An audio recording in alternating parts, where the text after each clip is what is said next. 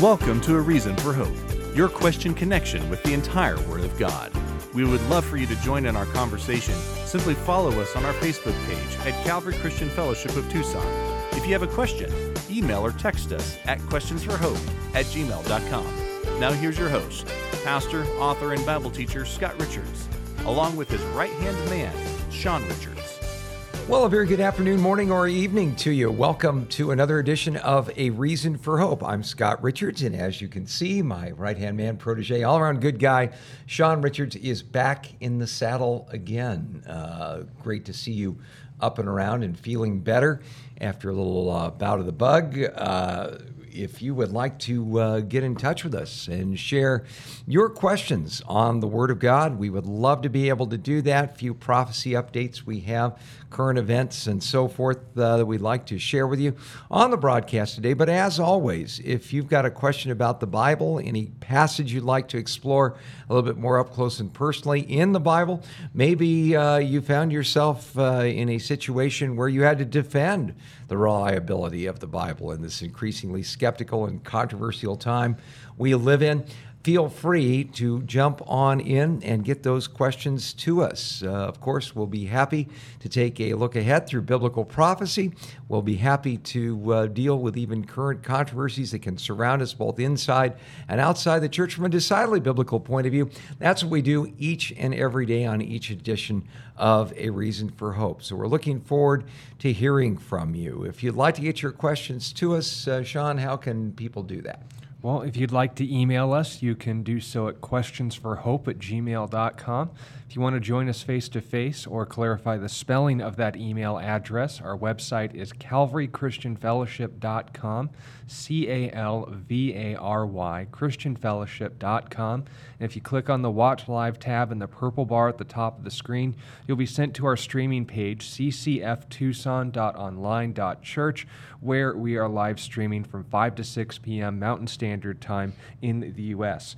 And if it is post daylight savings time for those of you listening beyond Arizona's borders, the Pacific time should work as well. But if you want to make sure that all of this falls in line with your schedule, we do have a countdown clock to know where exactly that'll fit in. If you want to join us on social media, YouTube is a reason for hope, and Facebook is Calvary Christian Fellowship of Tucson. And if you want to give us a like or subscribe to us there, you'll have the benefit of being notified when we are going live. However, since we don't control when or why we are taken down from said platforms or even having information they don't like removed from our videos without our permission, which has happened multiple times. We want to encourage you to make it a habit of joining us on our website, which once again is calvarychristianfellowship.com. They can't censor us on our own platform. We're looking forward to engaging with you, but just note that as long as the questions are questions, they are sincere, meaning you want to hear the answer, and they are about the Bible, we'll be happy to engage with you on that level. Or just make sure that as long as those rules are adhered to, we will return the respect that is given, and looking forward to Yeah. even engaging with those who are hostile to our worldview regarding the Bible being a worthwhile authority. Just make sure that you understand what the purpose of this broadcast is, and in noting that point as well, making sure that uh, God gives us more to walk away with than when we started. Why don't we uh, receive a bit from Him so we have stuff to share? Yeah, let's do that. Father, I thank you that we have this opportunity to be able to explore your word today. We pray that you would guide and direct our conversation. We pray that your word would go forth uh, in clarity, in grace, and in truth. We pray, Father, that uh, perhaps even for those that are on the outside looking in, at a uh, living relationship with you, they would discover what your word has to say uh, about uh, your kind intentions for their life, Lord, for your desire to uh, provide them forgiveness and reconciliation into a genuine living relationship uh, with you. Lord, deepen our understanding, uh, cause us to be built up in our knowledge of you. Help us, Lord, uh, to be able to practically apply your word, even in the most challenging areas of our lives. But most importantly, comfort us with the uh, the uh, amazing message that you, the true and living God, love us and gave your Son so that we can have a relationship with you. We give you this time in Jesus' name. Amen. That is true. Now, before we get into current events and to the objections that are sent along to us today, uh, what is keeping our eyes on the future, especially since, as we're reporting on it, it now fits into the past? Yeah, just a, a few uh, updates uh, that uh, we want to uh, pass along to you. As you know, we've been keeping you posted on uh, developments uh, regarding uh, the uh, jump starting of the Iran uh, nuclear talks. This is incredibly important as far as our understanding of biblical prophecy is concerned, because as we've mentioned to you before, Israel is the centerpiece of God's plan to right this world gone wrong. That is where Jesus is going to return again. And when we see uh, the events of the last days and the end times, inevitably they all circle around Israel, including the predictions that at a particular point in the future, all nations will be gathered together against Israel, and uh, God alone will be uh, their defenders. Now, we've told you before uh, about what is called the Joint Comprehensive Plan of Action. Uh, regarding the Iranian uh, nuclear program. Uh, we've told you a bit uh, about how Iran has now enriched uh, their uranium stocks to 90% purity, which is more than enough, uh, sufficient to uh, build an atomic bomb. Uh, the uh, nuclear negotiations between the European Union, uh, the United States, uh, Russia, and uh, China are also players in all of this. In a sense, are non starters because Iran does seem to uh, be interested in pushing forward on uh, their nuclear program, no matter what goes on. But over the weekend, uh, there's uh, been some interesting developments that have taken place. One of the developments is the possibility of moving these negotiations from Vienna, Austria, where they are cur- uh, currently uh, uh, being held, to a non democratic site in the Middle East. The nation of Qatar has been suggested as a new site for uh, these talks, which would be a welcome development for the Iranians because Qatar has been very sympathetic to the Iranian cause down through time. Uh, we are told that uh, there are also developments that Biden administration officials and representatives of Iranian President Ibrahim Raisi may finally look each other in the eye. At this point, uh, because of the diplomatic sensitivities involved, uh, whenever a position is put forward by either of these sides, uh, a, a go-between, an emissary, has to uh, to uh, take the message from one room to another uh, because uh, the Iranians are not willing to sit in a room where there are U.S. diplomatic emissaries. Uh, involved at that particular time. Another interesting uh, development uh, that has gone on here is that the United States over the weekend made a decision to allow members of the Iranian, Iranian Republican Guard Corps, which is uh, listed as a uh, state sponsored terrorist organization by the United States right now, to be able to enter the United States as long as they can show that they were drafted into this particular organization and do not uh, pose a threat to the United States. Now, I am really not sure uh, what difference it makes uh, that a person was drafted into the Iranian Republican Guard Corps. Uh, anyone that signs up for that particular uh, organization has got to be pretty hardcore in terms of advancing Iran's uh, desires uh, and their their priorities in this world. But it does appear to be sort of a olive branch that the United States is extending towards Iran. Uh, ultimately, I think the, the main question, this was raised in a uh, analysis in the Jerusalem Post today.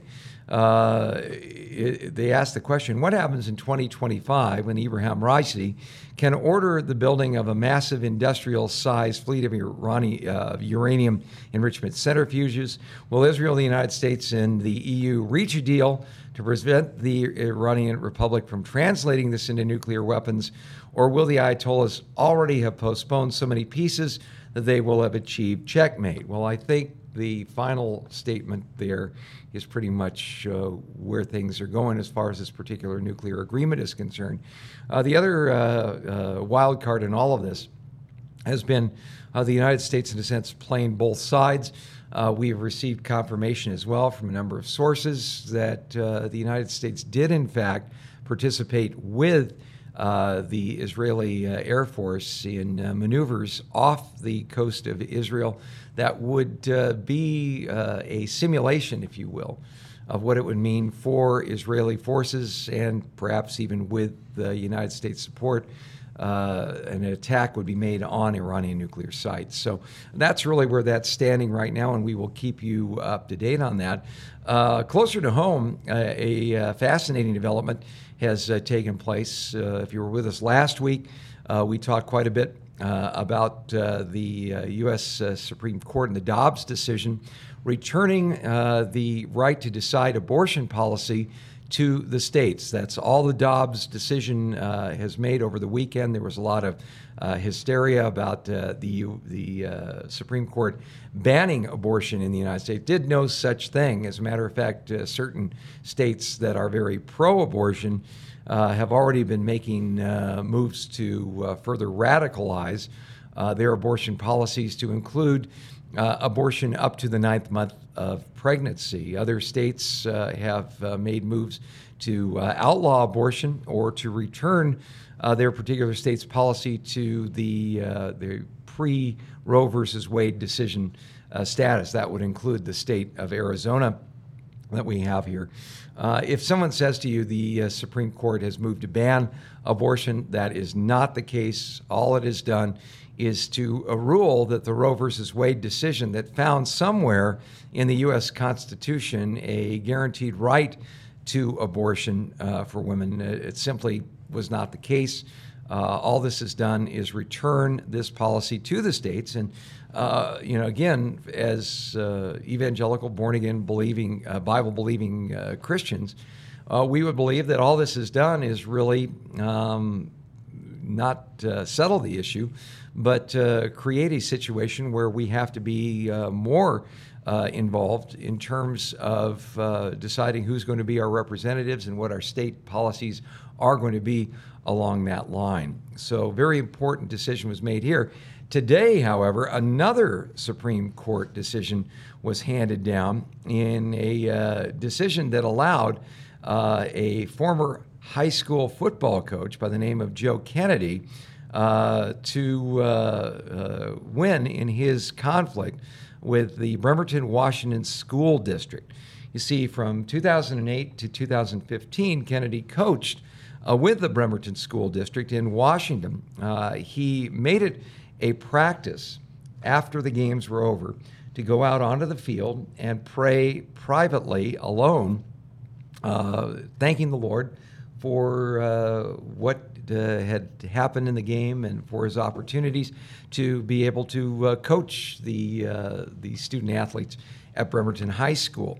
Well, uh, again, uh, initially he prayed alone, but he was soon joined unprompted uh, by players. And the public school district argued that Kennedy was engaging in unprotected government speech and that the coach was forcing player prayer on players, uh, something that Kennedy steadfastly denied. Well, Kennedy's uh, appeal of this decision that caused him to lose his job in 2015 uh, has gone through a number of different uh, levels of appeal, finally getting to the Supreme Court. In April, the former coach explained the pattern of his prayer to Fox News. He said, The prayer after the football game, that was just myself. I would take a knee at the 50 yard line after the game. After a few months, the kids would ask, Coach, what are you doing out there? And I'd say, I was thanking God for what you did. And they asked if they could join. I said, It's America, it's a free country. You do what you want to do. And that's kind of how it started. On Monday, the Supreme Court agreed with Kennedy and his legal team had been suing the Bremerton School District, alleging they violated his First Amendment rights when they told him he couldn't pray on the field. In the court's opinion, Judge uh, Neil Gorsuch wrote in part Here, a government entity sought to punish an individual for engaging in a brief, quiet, personal religious observance, doubly protected by free exercise and free speech clauses of the First Amendment. The only meaningful justification the government offered for its reprisal against Kennedy rested on a mistaken view that it had a duty to ferret out, ferret out and suppress such religious speech. He continued religious observances, uh, even as it allows comparable secular speech. Uh, the Constitution neither mandates nor tolerates that kind of discrimination. Well, Kennedy now lives in Florida and has previously stated that he'd like to move back to Washington and resume coaching at Bremerton High School, his previous uh, employee and alma mater. Uh, we don't know how that is going to proceed, whether uh, Bremerton will, in fact, take him back after this. But uh, one of the most uh, interesting uh, principles in all this, there's an old saying that justice delayed is justice denied. And it does appear that uh, since uh, Coach Kennedy was out of a job since 2015 in uh, a school district he definitely wanted to serve uh, in, uh, for no other reason than they took a hostile view against uh, protected First Amendment right speech, that is, his ability to pray on the field afterwards. He wasn't mandating or forcing players to pray with him uh, it uh, raises a, a, question okay, uh, who's going to pay Kennedy's legal costs that have been incurred in all these different appeals? And secondly, is there going to be any kind of compensation for the fact that Kennedy was out of a job uh, by a uh, wrong-headed decision by the school district since 2015. So we'll keep you posted on how those developments happen. But a very positive step forward and a very strong reaffirmation of the fact that the right to pray is covered by the First Amendment. Right. Um, real quick, before we go to the question you received, Casey wants some clarification on a topic you mentioned kind of in passing last Sunday, but nonetheless uh, still relevant. The mention of Simon of Cyrene in the 23rd chapter, the Gospel of Luke. Right. In the parallel account in Mark chapter 15, it specifies a certain individual who was prominently known in the church. Two, actually. Yeah, uh, Alexander as well. Yeah. But Rufus, whose name means redhead. If you guys are fans of Kim Possible, maybe that has double meaning for you. But yeah. the question is in the uh, epistle to the Romans, there's another mention in chapter 16 of Rufus and his mother to be greeted if this is the same person. Now, you mentioned it very briefly. You believe it's the same person, and uh, Casey and her husband just want to know why. Well, uh, again, one of the, the main reasons is the fact that, first of all, the Apostle Paul would take time out of, uh, at the end of his letter, to send along personal greetings. Uh, an individual along this line would be very, very prominent. Uh, the fact that Mark also mentions Rufus as an individual, along with his brother Alexander, uh, is also a, uh, a uh, indicator that Rufus wasn't a sideline player in the life of the early church. Now, uh, again, I would be the first to tell you that saying that this Rufus that is mentioned here in the book of Romans, it would be wonderful if Paul had, for instance, said Rufus, who was the son of, uh, of Simon of Cyrene, who uh, carried Jesus' cross. That would eliminate all controversy there. But uh, the fact that Rufus is pointed out as, an, as this individual, as well as his mother, uh, is a very significant uh, statement there. Those who would take the opposite point of view would say, well, then why don't they mention Simon of Cyrene or his brother Alexander in this particular passage as well? We really don't know. We don't know if Alexander was there uh, to be able to receive the greetings that Paul was sending along uh, to Ephesus from Rome. But uh, we do know, we don't know if uh, Simon of Cyrene returned to the Cyrenian areas in Libya or not. Uh, there is some level of speculation there. But the fact that uh, this individual is mentioned in Mark, and the fact that, that Mark was writing the memoirs of Simon Peter, most believe when Simon Peter was in Rome himself would probably indicate that this fellow Rufus was the uh, same individual mentioned in Mark as being the son of Simon of Cyrene. And if you want to look more into this, they're generally held more in Roman Catholic circles, but information's information. There's also some first century church fathers that would make that inference. And while you should always take traditions with a grain right. of salt, they do make that claim as well. It's not unanimous, but the later sources you go, the more speculation there is, such as the case of history. The earliest ones do make that rec- that uh, assumption. So we'll Eusebius seems to indicate that was the case. Yep. Yeah. So take that what you Yeah. Casey. Thank you for the question. Here's a fun one. Uh, we basically got called out for being the false teachers that we are, and the internet, of course, being the uh, infallible source on these sort of things.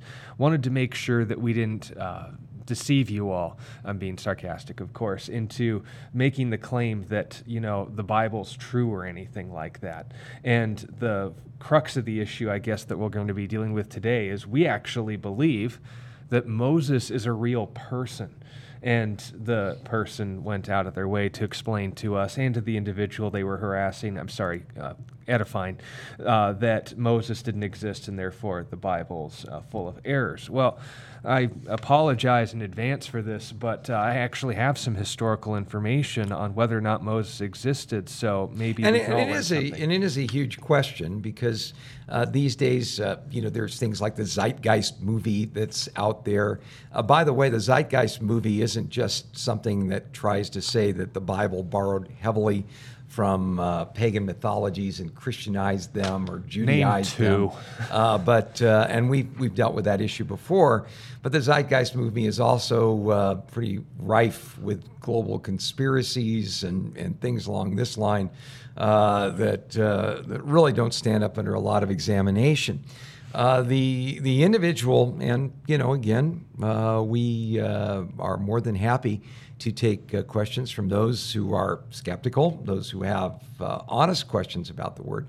This person kind of went on a diatribe of saying that anybody that teaches that Moses was an actual individual is lying to you and that she was there to save people from this kind of doctrine. Well, you know, all the uh, hysterical underpinnings involved with that, it, it does raise an interesting question. How do we know, for instance, the individuals that we find in the scripture actually lived? And I think the example of Moses would be a great place to start because Moses isn't what you would call a uh, bit player in uh, the narrative of the Bible. Uh, so, why would we consider Moses to be a historical figure? And is it just one of those situations, as skeptics are often saying about the uh, the whole controversy about uh, uh, you know when life begins and so forth? Uh, are we using the Bible to prove the Bible, or is there anything more substantial that we can point to than that?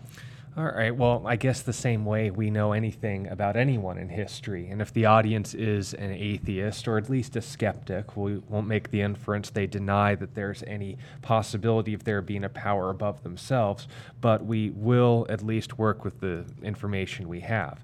They're starting from the position A is not historical.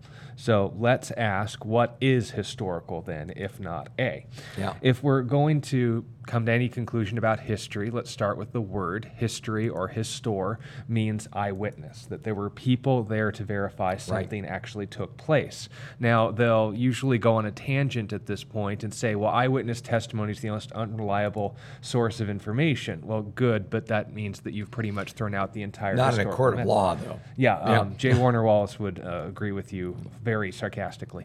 The point being made is this when it comes to history, you need to be able to ask and answer three simple questions Are there people, places, and things that back up that person or what they did?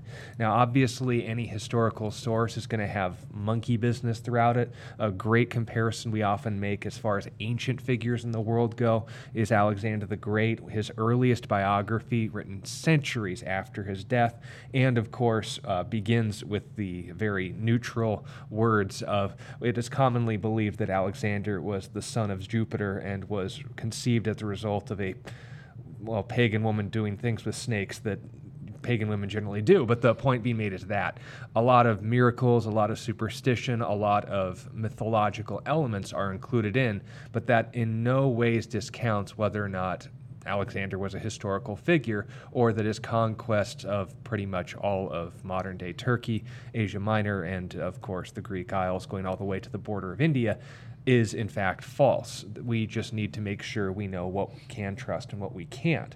So if the bar is set pretty low for us, did right. Moses exist? We need just need to ask three questions. Are there people, places, and things that line up with the basic story we're told about him? And we can generally look in five places. The first is regarding multiple attestation, or how many sources can I get on this guy? And the most strict method, by the way, is a minimum of two. They would consider this as good as gold as far as ancient history. If you can have two separate people, doesn't matter how far, doesn't matter how close, doesn't even matter if it's their own source. If you have one source, that's not history. That just right. means someone said something. Right. So if our only evidence for the existence of Moses were the books of Moses or the Torah, we would actually have to require or identify that as five sources. But let's be nice and just say that it's one we would not have a historical case.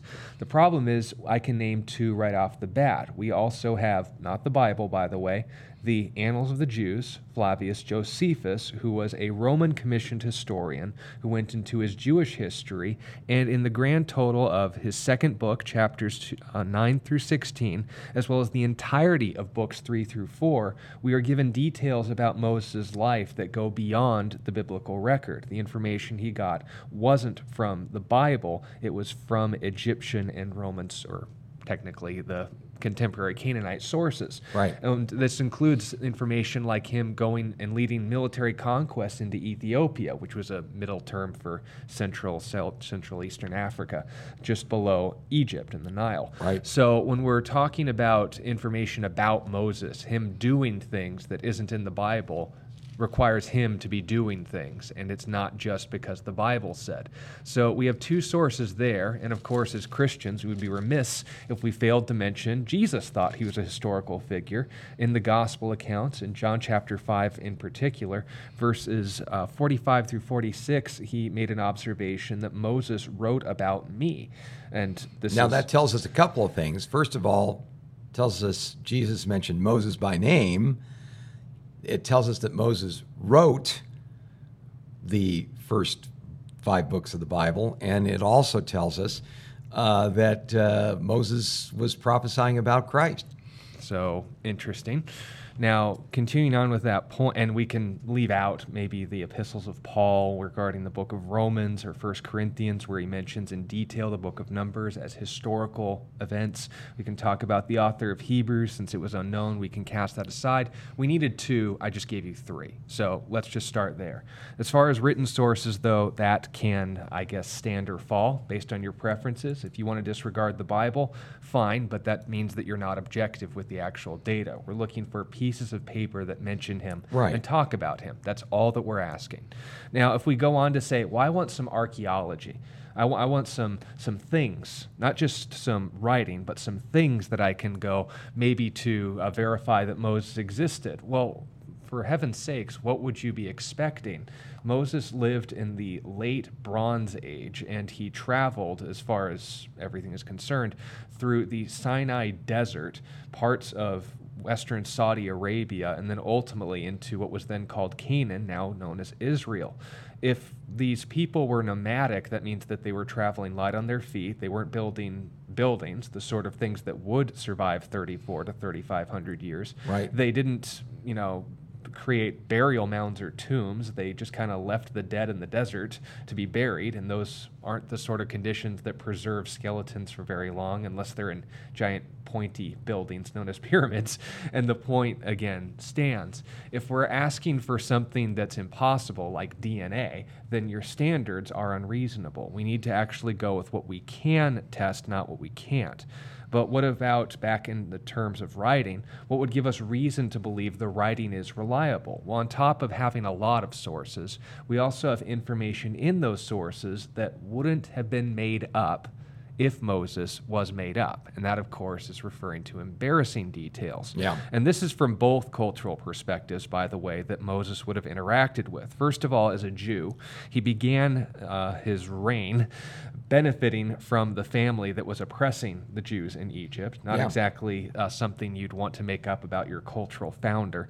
He committed murder, which he was, by the way, the one who introduced the law against that very action, not unlawful manslaughter or justified Right. self-defense killing. He just straight up murked a guy. So Yeah. let, let's just be clear about that.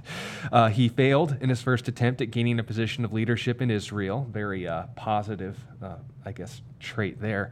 He earned the displeasure of Israel's God when he refused to acknowledge his calling, and he disobeyed God at the end of his ministry in such a pivotal way that he was denied access to the promised land. So if we're being built up this mythological hero, Moses ends up being a tragic figure, not a cornerstone of your civilization. Yeah. Yet for some reason, they have to admit these things. Why? Maybe because there's something to admit. But note, Jews weren't the only ones observing Moses' life. Moses grew up in an Egyptian culture Right. and with an Egyptian upbringing and education. And how would they have seen someone abandoning or upbringing in royalty for the position of a shepherd, which, by the way, They found detestable. yeah. Uh, and this is going, by the way, to another proof we'll get to in a second. He also, note this as well, was cowardly and refused to confront the Pharaoh of Egypt, even with the God of Israel on his side. And uncharacteristic of world leaders, he was a poor speaker, according to his own admission. So these are the sort of things that would be marks against somebody living Right. that kind of life. Right. But if you have to admit embarrassing details, that strengthens, according to historians, the sort of things that we would say makes this more reliable, not less. If it was embellished and Moses, you know, floated three feet off the ground and can do no wrong, I'd be the first to stand with you and go, it sounds kind of fishy. Right. But unlike Jonah, we're talking about a guy who is honest, not fishy. So let's make sure that we're going with the data we have. Hostile sources, uh, again, there are many I could mention, but let's just stick to the most uh, significant. The Amarna, Amarna, I believe is how you pronounce that, letters, which were collections of letters written in ancient Canaanite cuneiform. It's a form of uh, language that dated back to this time period. Sorry, documentary hypothesis. Exchanged between the Egyptian pharaoh Amenhotep III and a Babylonian representative that mention the Hebrews by name. Now, when was this dated? The century of the Exodus. So we have the people of the Exodus, the people Moses would have been leading at this time, not only in existence, but acknowledged by name by enemies of theirs in that nation. And if they were a made up civilization and they just came somewhere out of Assyria or out of Babylon, like the documentary hypothesis tries to infer, then they wouldn't be existing for another couple hundred years. And yet, for some reason, we have their enemies acknowledging a very much real people that Moses would have led out of Egypt existing at this time. It checks out. Uh, we can, and again, go on to this all day long, but I think the best source is non anachronisms, meaning do the sort of things described during the life of Moses fit the historical data we actually know about that time period? Again, we're talking late Bronze Age, so between 1500 and 1200 BC, and that's during the time of the Exodus, according to the biblical account. Yes. Yes, 1450 to 1410 Yeah. BC. So Yeah. note the date checks out as far as this time period. Now, just like in the late Bronze Age, there's certain technologies that didn't exist that would have existed and that had existed. And people are going to look at the information in the Exodus and say, are they talking about, you know, dinosaurs running around with uh, A-10s shooting them down from the skies? Yeah. That would be what's called Lasers. Yeah, that would Yeah. be an anachronism. Yeah. Dinosaurs had died out at this time, and A-10s wouldn't be invented at this time. No lasers either. So, what would we expect from the late Bronze Age? Well, first of all, there were no advanced tools of war that were inappropriate for this time period. The Jews fought with farming tools and maybe one or two swords, but nothing that would have been an error. There weren't descriptions of things like catapults and trebuchets or things that were invented even in recent history, but not quite that No historical. time. gunpowder. Yeah. No, uh, no, yeah, I went on to note the point. Yeah. Um, their metalwork was appropriate for the late Bronze Age. It included basic brass rings and uh, gold leaf wrappings around boxes, as well as the shaping of solid gold in things like the tabernacle and the Ark of the Covenant. And there was a scholar by the name of David Falk who wrote a book about all the ancient Egyptian technologies that the Israelites, having lived in Egypt since the time of Joseph, would have been familiar with in handling and shaping for their own customs and worship. There, these are things like barks, palanquins, reliquaries, and other things. We also note the custom of viewing shepherds as detestable in Egypt was accurate in Genesis 46 and verse 34. We can note that actually went back as far as the sixth dynasty, so almost a full thousand years before Moses. He Yeah. got that fact right. Yeah, from uh, from non-biblical sources. Yeah. The Torah's reference to the Egyptians using ter- uh, chariots reflects the post Hittite rule of the Middle East, which is again accurate. And there was nothing in the Exodus that was exclusive to the Assyrian or Babylonian periods when the Torah was argued to have been completed. So let's just wrap this all up in a nice bow for those of you listening or even taking notes. If Moses as a figure existed, then he would have been a part of a people group that also existed. We can verify that through the Amarna letters. He didn't give orders to create things they weren't already familiar with or lacked the technology to construct. The Second Bronze Age checks out that time period. He traveled to and from places that did exist at the time. He had enemies acknowledge the existence of the people he led. He traveled through places over a short enough period of time, they left the kind of geological mark nomads would be expected to leave, people living in tents. And he admitted to embarrassing details from both cultural perspectives that he was brought up in. If you want extras, note he's treated by a historical figure, by Romans and Christians, the same way that all ancient warlords and leaders were documented in historically. So if you're going to be fair, if you're going to be honest, if you're going to be informed, then you have to acknowledge Moses as just as valid a historical figure as anyone else would be in the ancient world. However, if you're not reasonable, if you're not going to be fair, or, and this is the fairest we can be, if you're not informed, then don't make the definitive statement that we're false teachers because we simply have done Yeah. 10 minutes of homework on this topic. But if, on the other hand, you want to know about whether or not Moses existed, there's an easier way of doing that than calling us false teachers. You can ask. Yeah. So, speaking of asking questions, anything more you want to add before we move on? Well, you know, once again, when uh, people make these sort of uh, huge blanket statements like, oh, you can't prove to me uh, that uh, Moses existed, it reminds me of an encounter that I had when I was speaking on a college campus. I was sharing uh, the claims of Christ, and, you know, this uh, woman came uh, into the gathering and uh, she sort of interrupted everything by saying, hey, I think Jesus was a liar. And everybody kind of looked at this woman, and then they all looked at me like, "What are you going to say to that?" And, and I said, "Well, that's a very interesting statement. What is it about Jesus' life or teaching that convinces you that he's a liar?" And she said, uh, "You mean something specific?" And I said, "Yeah, that'd be helpful." Um, you know, and and she goes, "Well, yeah, I I think Jesus is a liar, and you still can't prove to me that he's not." And at that point, I didn't mean to be rude, but I said, "Well, you know, let's face it. By your standard of proof, uh, you can't prove to me that you have a mother. In fact, I don't think you you have a mother. I think you were hatched from an egg." And she said, Well, you know, I can bring my mother down here and you can meet her personally and, uh, you know, find out if I have a mother or not. And I said, Not unless I care to in- investigate this thing personally. And, you know, when someone makes these kind of blanket statements, a really good thing for you to do. And, you know, and, and I was very encouraged to see that some of the people that interacted uh, with this person, in fact, one in particular, uh, keeping it real, uh, really did try to bring it back to the personal issues that would motivate someone to make these kind of over the top statements. But one of the things that you can do is just to say, okay, let's be specific. You know, what is it about, you know, specifically about the claims of Christ that you find uh, isn't satisfying, or what is it about his teaching that uh, that you find, uh, you know, so uh, dis- disqualifying, and and get them to interact uh, with the Word of God. Get them to interact with the person of Jesus and so on. Uh, but uh, don't let them get away with things like just saying, well, you know, all good uh, scholars think, well, okay, give me a scholar who denies that Moses or Jesus existed. You're not going to find them, actually. Uh, you know, ask them for specifics in terms of uh, what they find so, uh, you know, disqualifying about the teaching of the Bible. And if they're not able to do that, you know, again, just uh, say, you know, I, if uh, you know I were to follow your standards of proof here, you can prove to me that George Washington existed.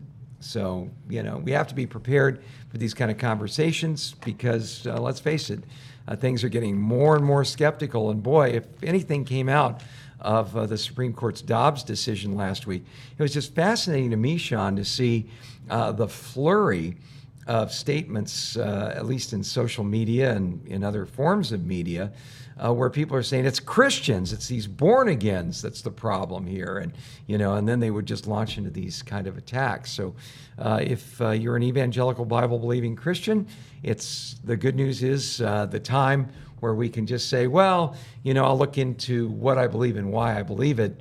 Uh, boy, that time is passing. And really, I think non believers do us a great favor because the more we take a look at the life, death, and resurrection of Jesus. The more we took at the reliability and authenticity of the Bible, the more we're going to have a, a strong foundation for our faith that's not going to fail us. And as an example of that, you can pray for our dear sister Hatun Tash in England, uh, Speaker's Corner. She engages regularly with the Muslims there. She's taken her life into her own hands quite frequently. She was stabbed a year back. But the interesting event that took place. She today, keeps coming back. Oh, too. yeah. She'll Yeah. lioness down to the heart. But what's interesting about uh, this recent report is that she had her Quran stolen from her, as well as a few pieces of camera equipment, and then the British police arrested her for charges they'll deem, I guess, worthy to be explained later on. She obviously is tough enough and has been dealing with this for a while, but it is a spiritual battle, and there's nothing more frustrating than having to look at it from a non spiritual perspective.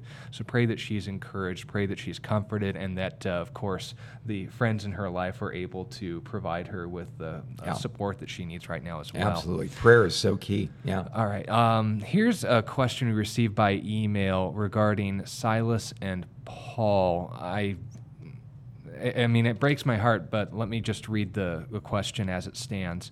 In Acts, we read Judas and Silas, who themselves are prophets, said much to encourage and strengthen Oh, we believers. dealt with this on uh, Friday. So, so Yeah. just one more Yeah. verse? Yeah. Okay. Um, recap Acts 15, 32 through 40. Wants to know if it's a discrepancy. Verse 34 is the answer, Silas stated. Yeah, yeah, yeah. We, we, we, talked about that there, and and I guess the the guiding principle there, Sean, is you know when someone says is you know are, do we have a discrepancy in a particular passage of scripture? Like they will say, well, you know the gospel accounts they have discrepancies. For instance, the uh, uh, man who was possessed by a demon in uh, Gadara. Uh, one gospel account says there were two that were possessed there. The other says uh, there was just one. There was just one. Yeah, yeah. It, it says Eh, that. No, no. Oh, But, uh, okay. That, that, but that's the discrepancy that people will will bring up. How do we deal with discrepancies like that? You go to the text, you call the bluff, you ask them to show you where and when, and then if they can't verify their claim, then they're the one with egg on their face. Yeah, like for instance, the example we give you of uh, the fellow who was possessed by the demon there. If one of the gospel accounts says there was just one demon possessed man, then we've got a contradiction. Uh, the fact that one man is mentioned, the other is not in other gospel accounts, is not a contradiction. Why? It's an addition of detail. One can do talking and the other can stand by. It doesn't mean that he doesn't exist. It means that only one was relevant to the conversation since he was conversing. Yeah, and uh, that can really help you navigate through, say, the uh, accounts of Jesus' resurrection appearances, because oftentimes uh, people will say, "Well, here's a discrepancy here. Uh, one says there was one angel, there the other says there were two. Uh, you know, what are we supposed to think?" Well, once again, it's the addition of detail that we find there. All right. Now, kind of been going back and forth. I'm trying to understand the question here, but this is from Isaiah, who I believe at his foundation is asking uh, who should be punished for sinning. Well, um, I think uh, the issue, if I'm understanding this correctly, And we want to make sure that it's kept biblically. So Yeah. just noting the point about commenting on United States or European or Sharia law, not relevant to the broadcast. If we are going to make this a biblical question, it's if someone sins, who deserves to be punished? Yeah, well, you know, once again, I think the uh, scripture is pretty plain about all of this.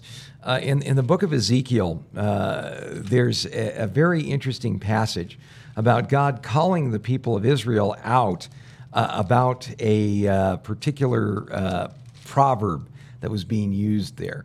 As a matter of fact, it says, uh, What do you mean when you use this proverb? This is Ezekiel chapter 18, concerning the land of Israel, saying, The fathers have eaten sour grapes, and the children's teeth are set on edge. Uh, what they were saying is the reason that we're being punished is not because we've done anything wrong. It was our forefathers. Uh, you know, it's not my fault. It was my parents' fault that we're in this mess. And uh, the Lord corrects them, says, As I live, says the Lord God, you shall no longer use this proverb in Israel. Behold, all souls are mine. The soul of the Father, as well as the soul of the Son, is mine. The soul who sins shall die. But if a man is just and does what is lawful and right, and so on, then he shall surely live, says the Lord. So, you know, the scripture basically says that each person is responsible for their own life decisions before the Lord. Now, as far as the subject of jurisprudence is concerned, in our society, an individual, generally speaking, is not going to be held accountable for the choices that somebody else has made, unless, of course, they were aiding and abetting in the commission of a crime.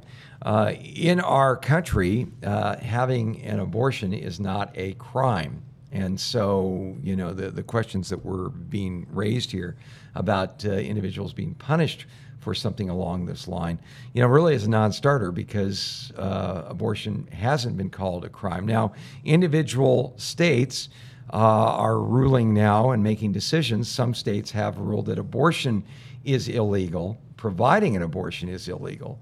But having an abortion has not been deemed illegal in the United States. All you have to do is go to a different state that has uh, a different set of policies along that line. Uh, some people will ask the question will women be held accountable by God for having an abortion when they stand before Him at Judgment Day?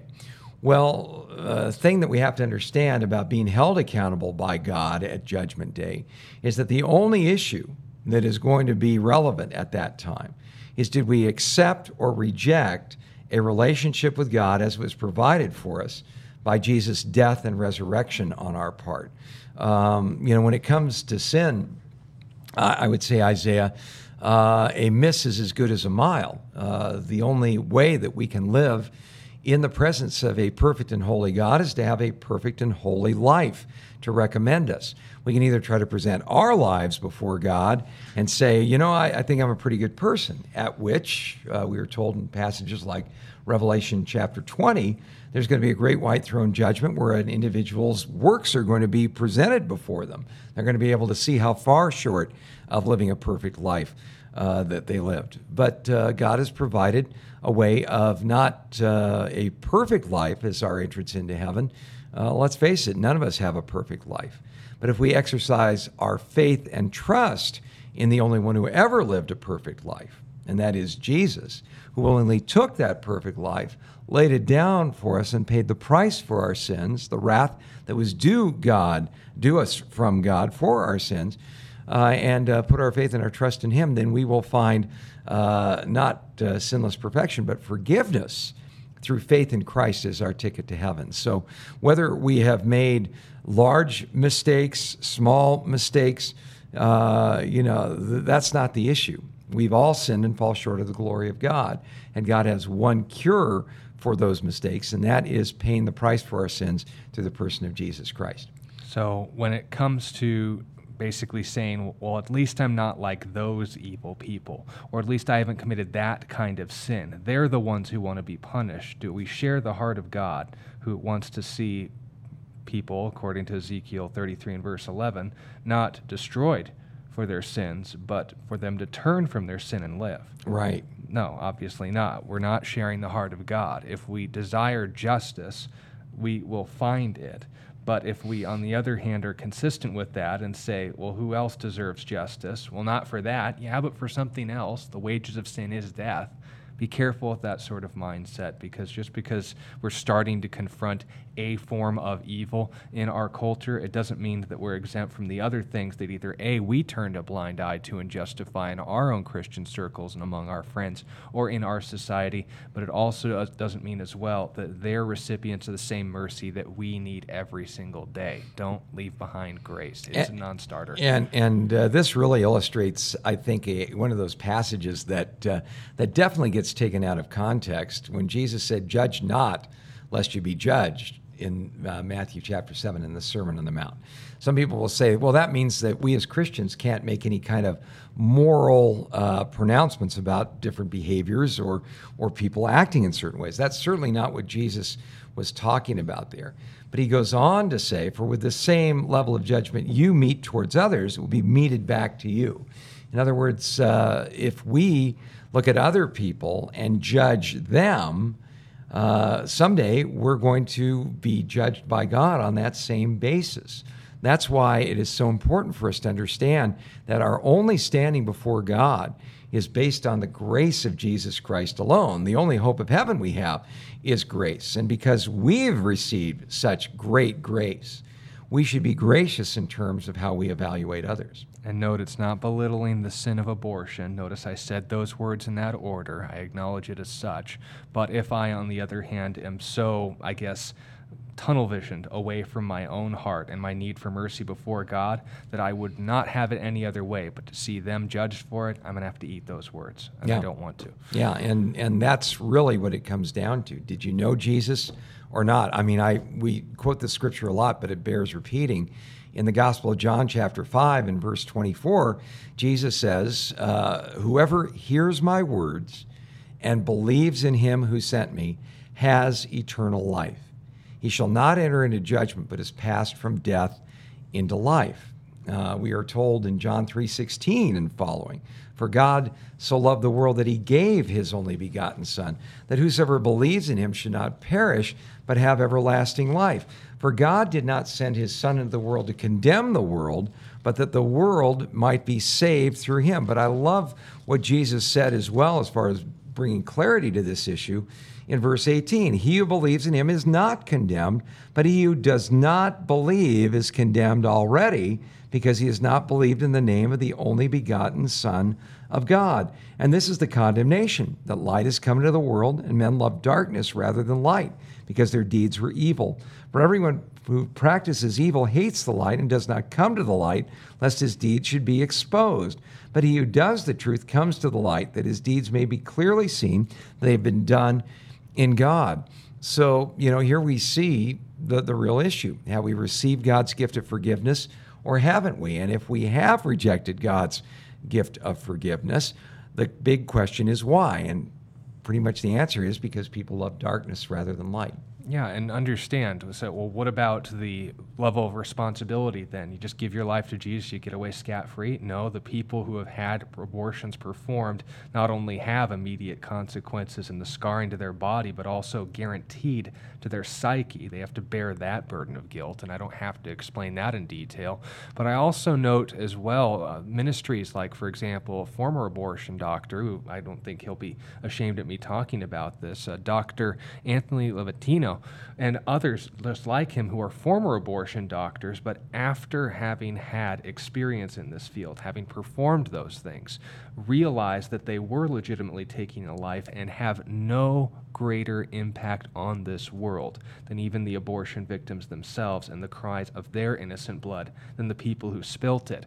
This is something that God can use. My desire is for them to come to a knowledge of the truth that they might be saved, not for them to answer for their pound of flesh like we're in some medieval draconian town square. Yeah. Okay? So just make sure that we're modeling God's heart, not ours. Yeah, and and if you're out there and perhaps you've had an abortion and you're struggling with that, you know, there are wonderful ministries like Hands of Hope here in Tucson that offer post-abortion trauma and uh, and counseling uh, ministries. You can come alongside compassionate people who understand what you've gone through and be able to work through uh, some of those issues. And if you'd like to uh, get a hold of some of those resources, just uh, go to handsofhopetucson.org. That'd be a great place to start. And if you're being lied to and manipulated into thinking that you're in a place in your life where you have no choice but to get an abortion, the same answer. These people offer free monograms, they offer free palliative care, they offer free not only diapers, but also access and information that you can get on hold of adoption agencies and people who, in those ministries of themselves, would be the first in line to take your child. Yeah, real practical support. Yeah, So, so, yeah. make sure that that's clear. Uh, here's a question from Holly. Uh, this one is regarding Islam, who wants to know why do people call Islam a religion of peace? Um, two reasons: they're either lying or they've been lied to. Uh, first of all, in the Well, it is a religion of peace. I guess it depends how you define peace, right? Well, it's- its it's- goal is world domination, which will bring an absence of conflict, which I guess you could define as peace. Unless, of course, that you're not being Muslim enough according to their adherence to one of the many schools of Sharia, in which case the most blood that was ever shed in history in the Middle East is concerned, and that's an interesting history of bloodshed, was between other Muslims and each other. To look up the apostate wars, Yeah. or in particular the Battle of the Camel, the famous Shia Sunni split took place between Aisha and Ali. But the point being made is this uh, in the Quran, it makes a note that deception is permissible under the provision known as taqiyya, and you can read more about this in the tafsir, the commentaries of Jalalain, where in the Quran, and let me get the exact surahs and chapters so that you don't have to take my word for it. The uh, interesting detail around all this again in uh, Surah 16, 106, and Surah 328, it notes that to protect yourself from the, uh, I guess, retaliation of your intentions to non Muslim communities, you can say that you intend them well when you actually don't. And there was a note from one of Muhammad's closest companions that we smile in the face of some people, although our hearts curse them. So it's this idea of subterfuge and deception, which Muhammad himself is quoted in the Hadith narrations. These are the traditions uh, that war is deceit. So if we're asked the question from a devout Muslim who wants to make Muhammad the model for their life in every possible way. Note, there are uninformed Muslims who wouldn't know their prophet from a bowl of soup. But the point we made is people who want to actually adhere to his teachings and know them and are willing to act on them, that is a person who is lying to you in order to ultimately achieve a greater standing so they can subjugate you outwardly but without consequence or retaliation. Uh, the reason why we need to be careful is that there are also people who were told this by people, whether it was their imam who was also lying to them, or people who were in college courses who, again, wouldn't know the prophet of Islam from a bowl of soup. That whole mindset is being stated. So if we ask the question, who am I talking to? It doesn't make a difference either way. You need to know what Islam is, and it doesn't Right. mean peace. That would be shalom. Islam means submission. And what are you submitting to? The Prophet of Islam, the one who claims this is how you submit to God by submitting to me in every decision that I make. You dress, you act, and you pay me as if I was a 7th century Arabian warlord. And if you don't adhere to my approach towards worship of the God I explained to you, then you are either going to be killed or subjugated or eventually both. The point being made, though, is this Islam does not mean peace. Islam does not teach peace. Islam teaches submission and how you're to submit to God. The good news is our Lord doesn't want us to submit to anything apart from what He's shown and proven Himself to be. The good news is for Muslims that Jesus' name is mentioned more than even their own prophet's name in the Quran, and that's where we can get to work. If you want ministries that will equip you for ministries to Muslims and to get them out of that web of lies, I recommend Acts 17 Apologetics. I would recommend CIRA International, CIRA, and PFANDER E ministries as well. God bless you. We'll see you all again tomorrow.